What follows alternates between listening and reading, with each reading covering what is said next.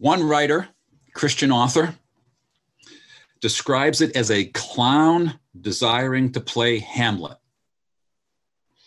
Another Christian author calls it theo comedy, meaning it's really quite funny in the truest sense for a fallen human being, such as myself, to try to speak about an infinitely holy God.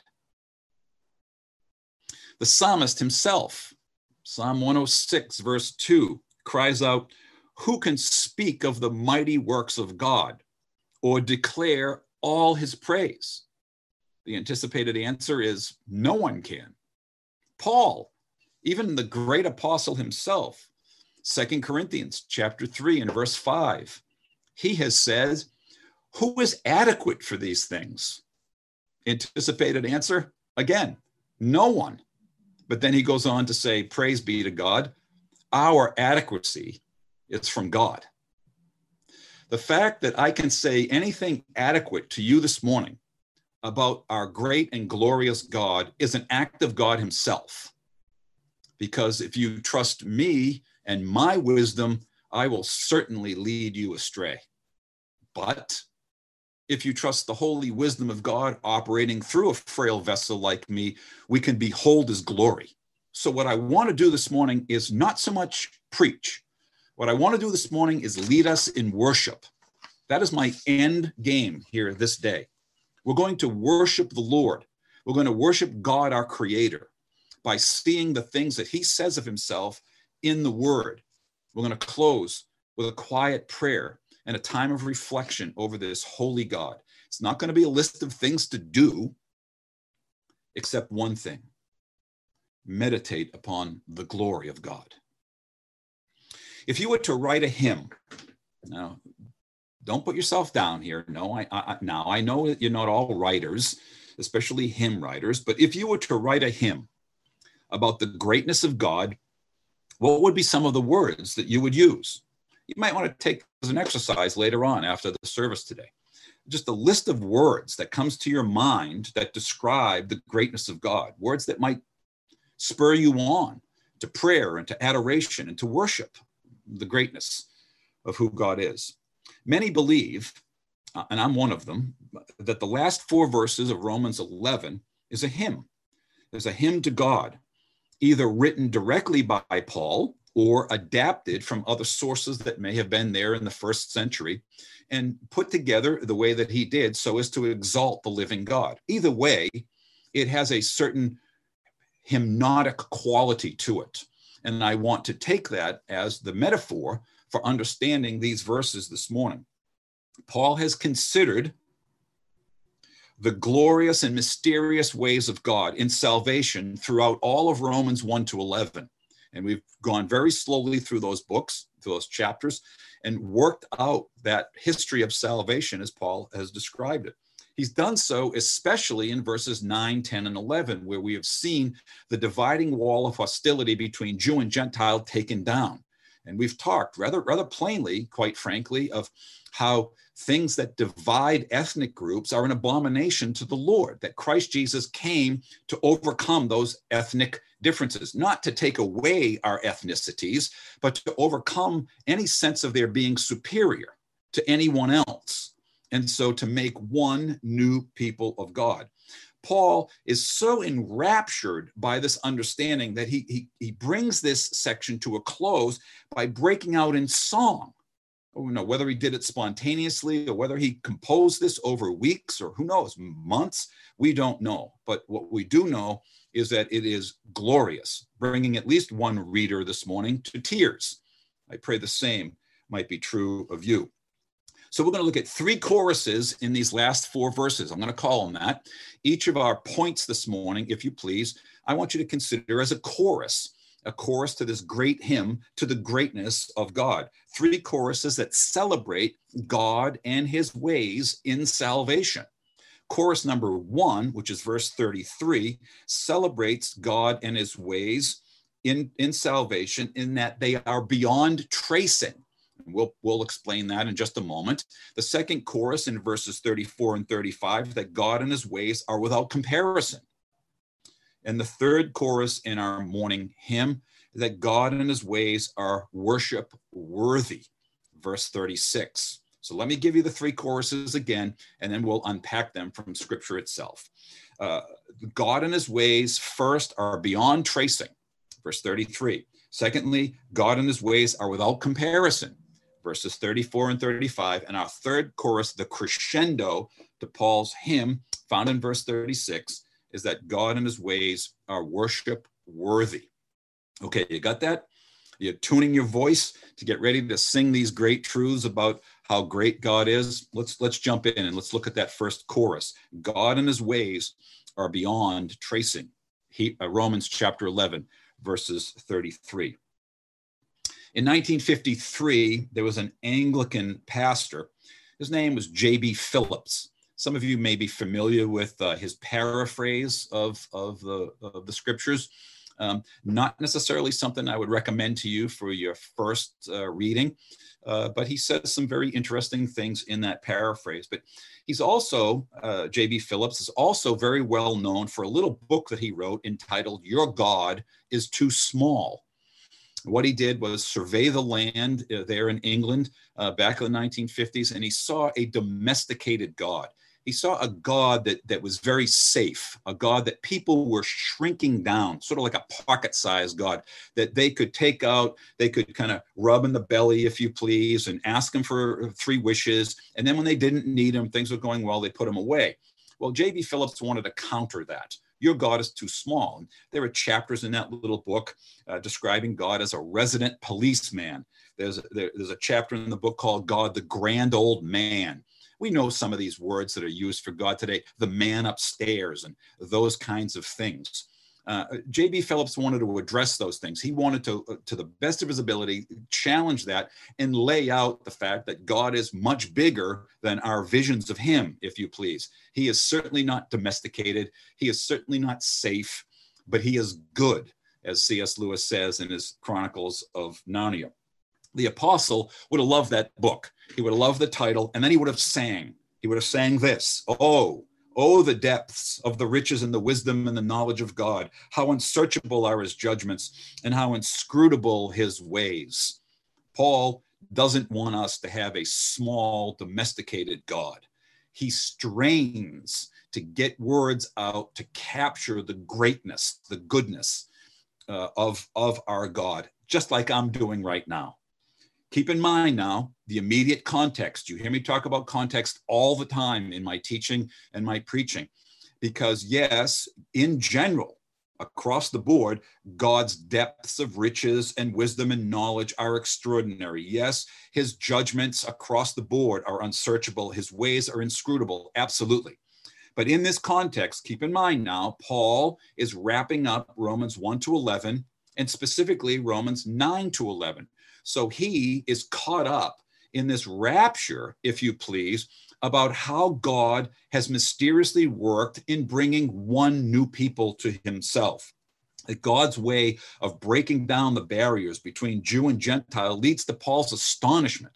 The fact that God would choose any, let alone to take two disparate groups of people and through the cross of Jesus Christ bring them together as one man as he describes them, Paul does in the book of Ephesians. So we have to keep that context in mind. Yes, it's broader than this, but also specifically, Paul's talking about the amazing work of God in the history of salvation, the history of salvation that continues to unfold to this very day.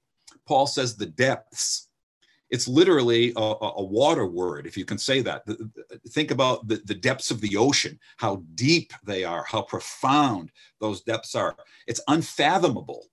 And this is what Paul's saying. The, the characteristics of God, which he is about to unpack for us, have this depth to them that are that's unfathomable. It's unsearchable for us. We can't get to the bottom of the ocean, if you please. Never, never mind to the bottom of the mind of God. But that should not discourage us. Uh, more on that in just a moment.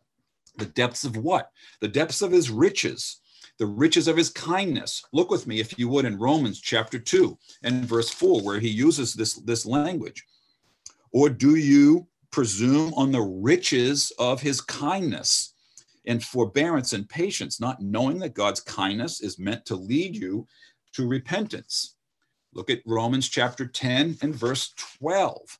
Romans 10, verse 12. For there is no distinction between Jew and Greek, for the same Lord is Lord of all. Here it comes, bestowing his riches on all who call on him. So you might hear the word riches and think wealth and money and possessions.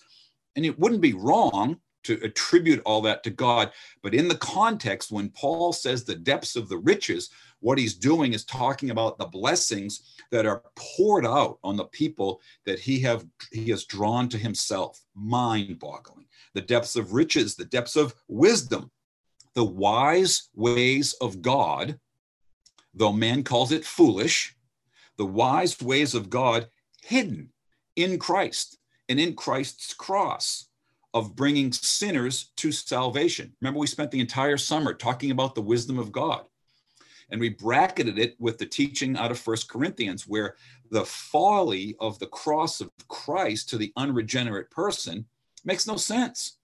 But to those who are converted, who are born again, who are made new in Christ Jesus, see the cross as infinitely wise. Oh, the depths of God's riches. Oh, the depths of God's wisdom. Oh, the depths of God's knowledge of who would become the people of God. God had a plan from before the foundations of the earth. He is working out that plan. Nothing escapes his plan. His knowledge encompasses all things. And so it is an unfathomable depth, unfathomable depth. Paul is barely catching his breath. Oh, the depths of the riches, the wisdom, and the knowledge of God.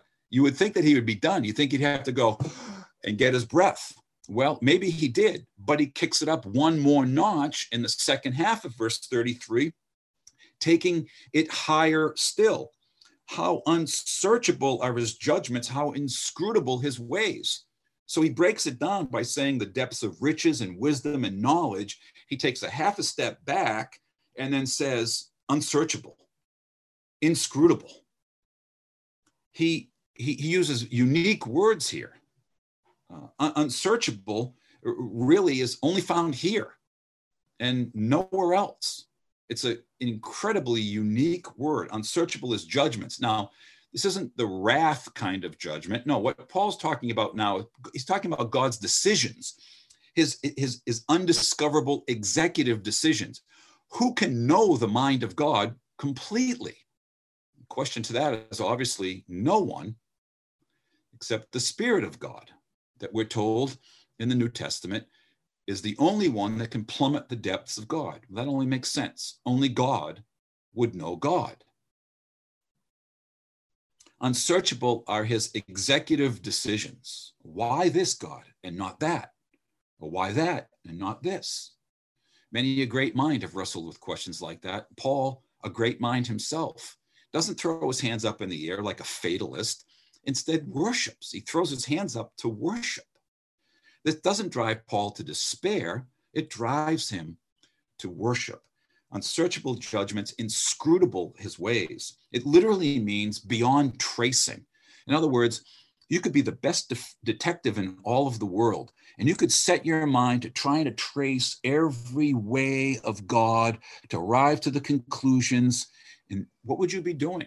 You'd be reducing God to the ways of man. Paul is saying, I've set my mind to these things. At the end of the day, his ways are inscrutable. We can't trace it out completely. And so, what do we do? Do we get despairing? Do we get angry at God? Do we make demands of God that he has to tell us what he's doing? Or do we have our breath taken away? Throw up our hands, yes, to worship this inscrutable, holy God. Our inability is present fully to fully comprehend the greatness of God and his plans. Remember what Isaiah 55 says. His ways are not our ways. His thoughts are not our thoughts, says the prophet in Isaiah chapter 55, verses 6 to 9. But what I want you to notice, and I've emphasized this throughout this first chorus, is that Though we cannot know God fully, that not ought to lead to despair. Why? Because we can know God.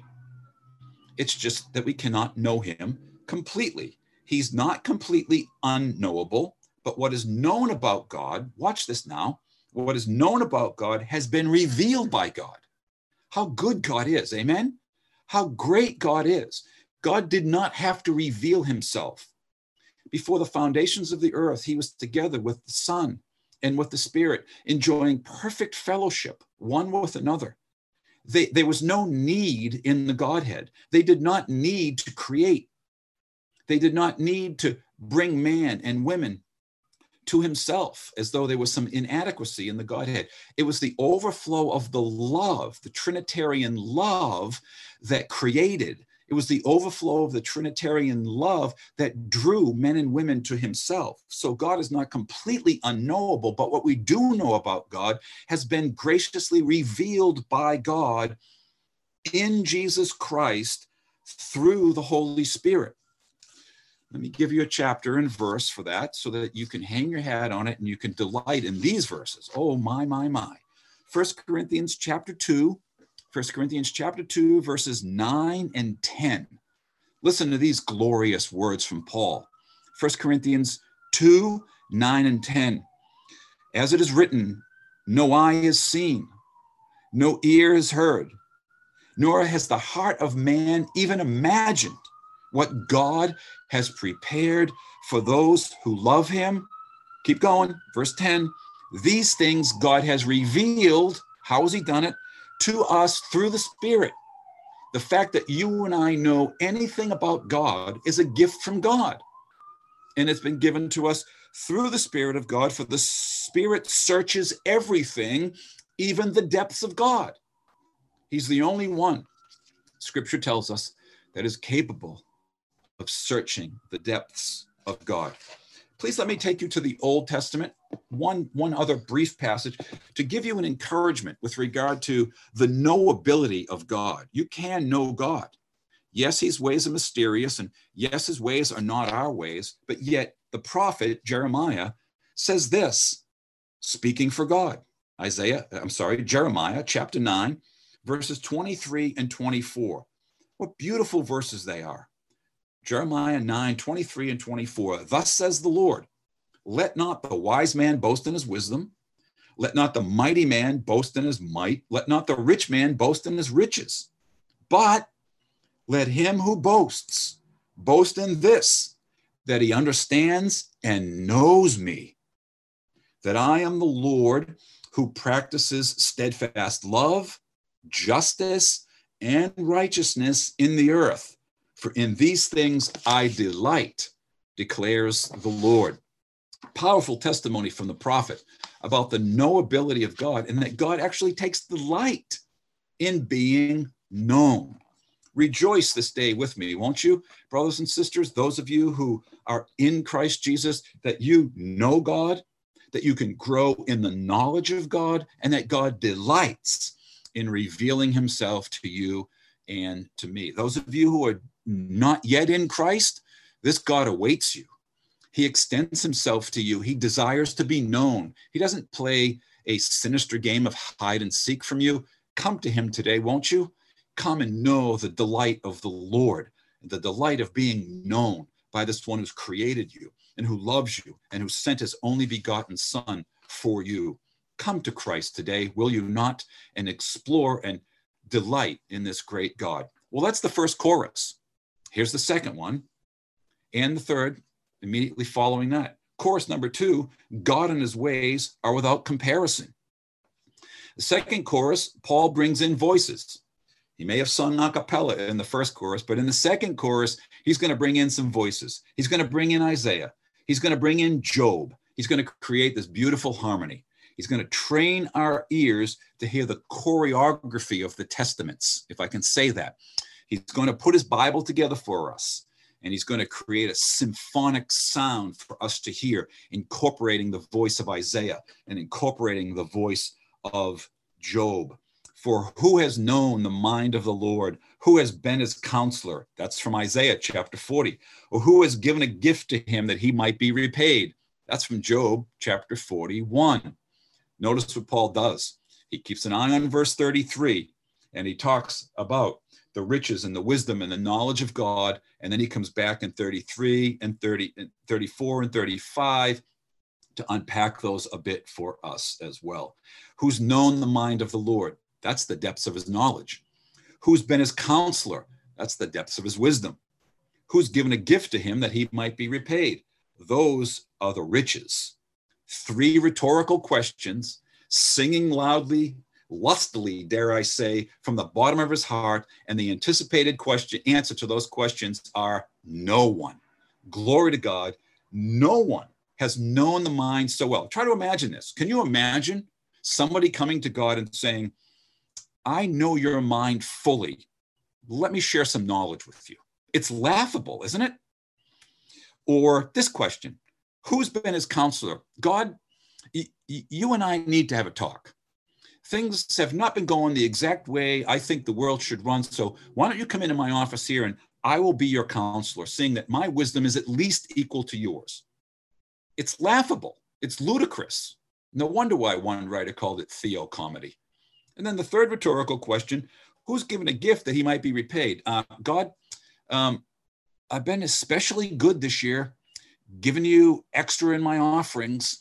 Um, I'm thinking that particularly around the holidays, it might be time for you to show me a little something, something. It's silly. It's silly. We should roll our eyes. We should scoff at such a person. Job, who feared the Lord, got close to doing these things, didn't he? Remember our study in Job this past summer? And what does God do?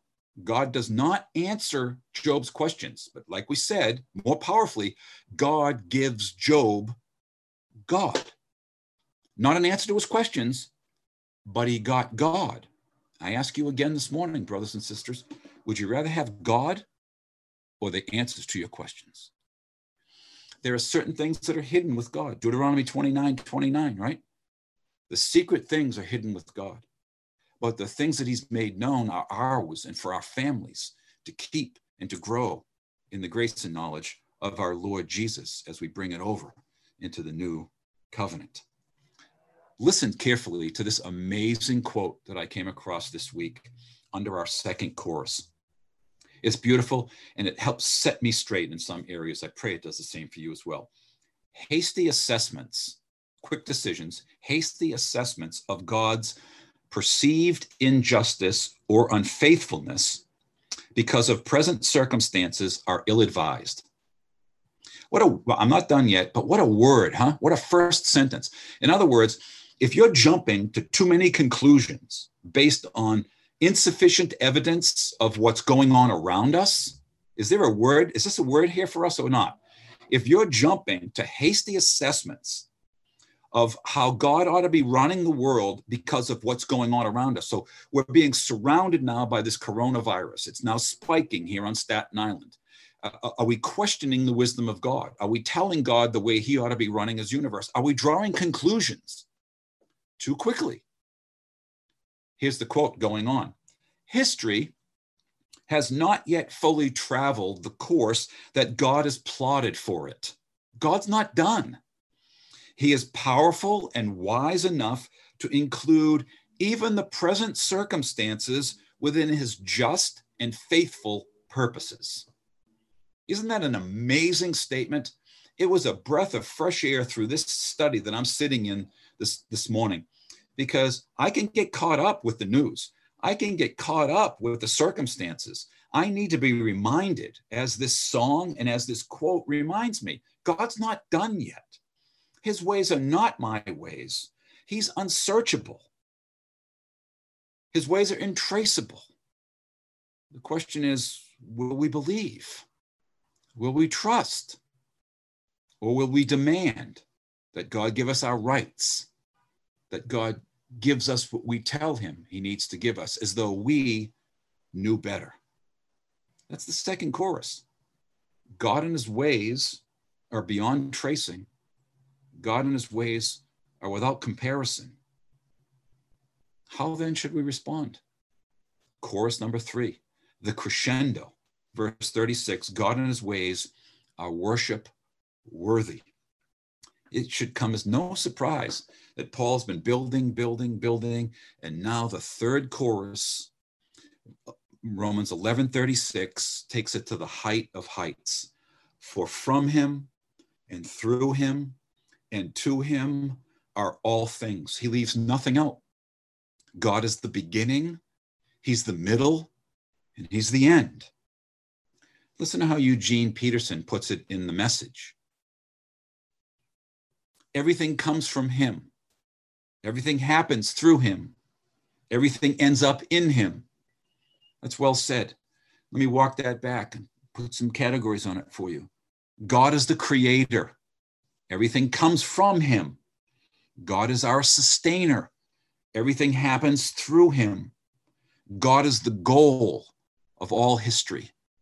Yes, you and I are important God's unfolding plan, but you and I are not ultimate. God is the only one that is ultimate God the Father, God the Son, God the Holy Spirit, and the glory surrounding our Trinitarian God is ultimate, which means that you and I have been created for the worship of God. We are created, as the confession says, to love God, to worship God, and to enjoy Him forever. He's the creator, He's the one that brought you in. He's the sustainer. He's the one that's right now allowing your heart to beat. And He's the goal.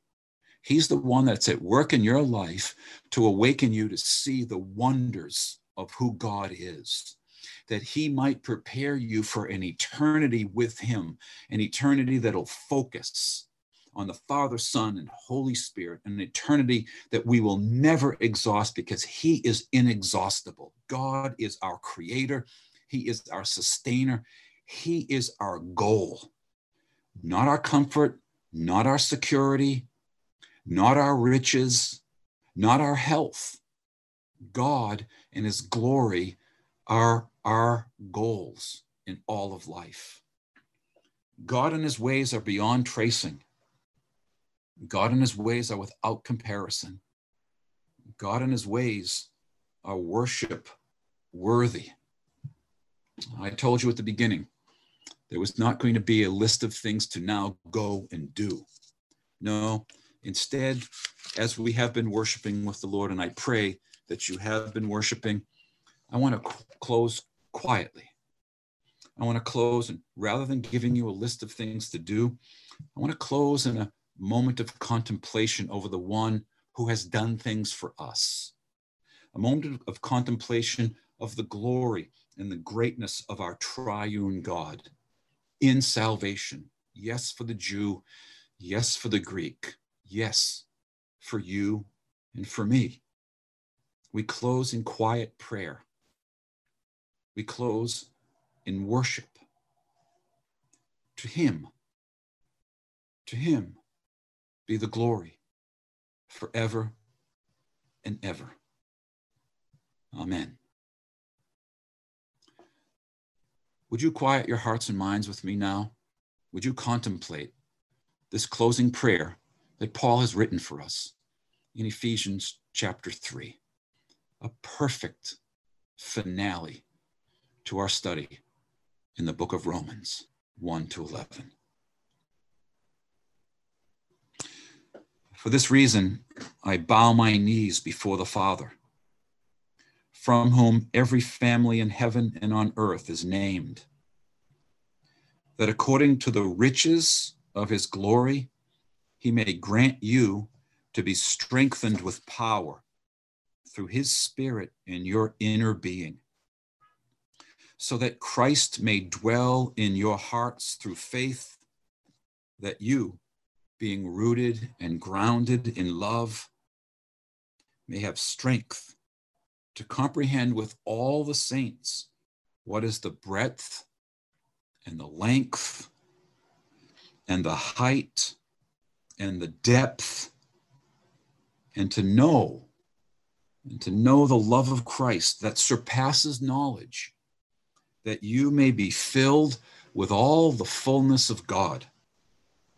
Now to him, now to him who is able to do far more abundantly than all that we ask or think, according to the power that is at work within us. To him, glory. To him be glory in the church and in Christ Jesus throughout all generations, forever and ever. Amen.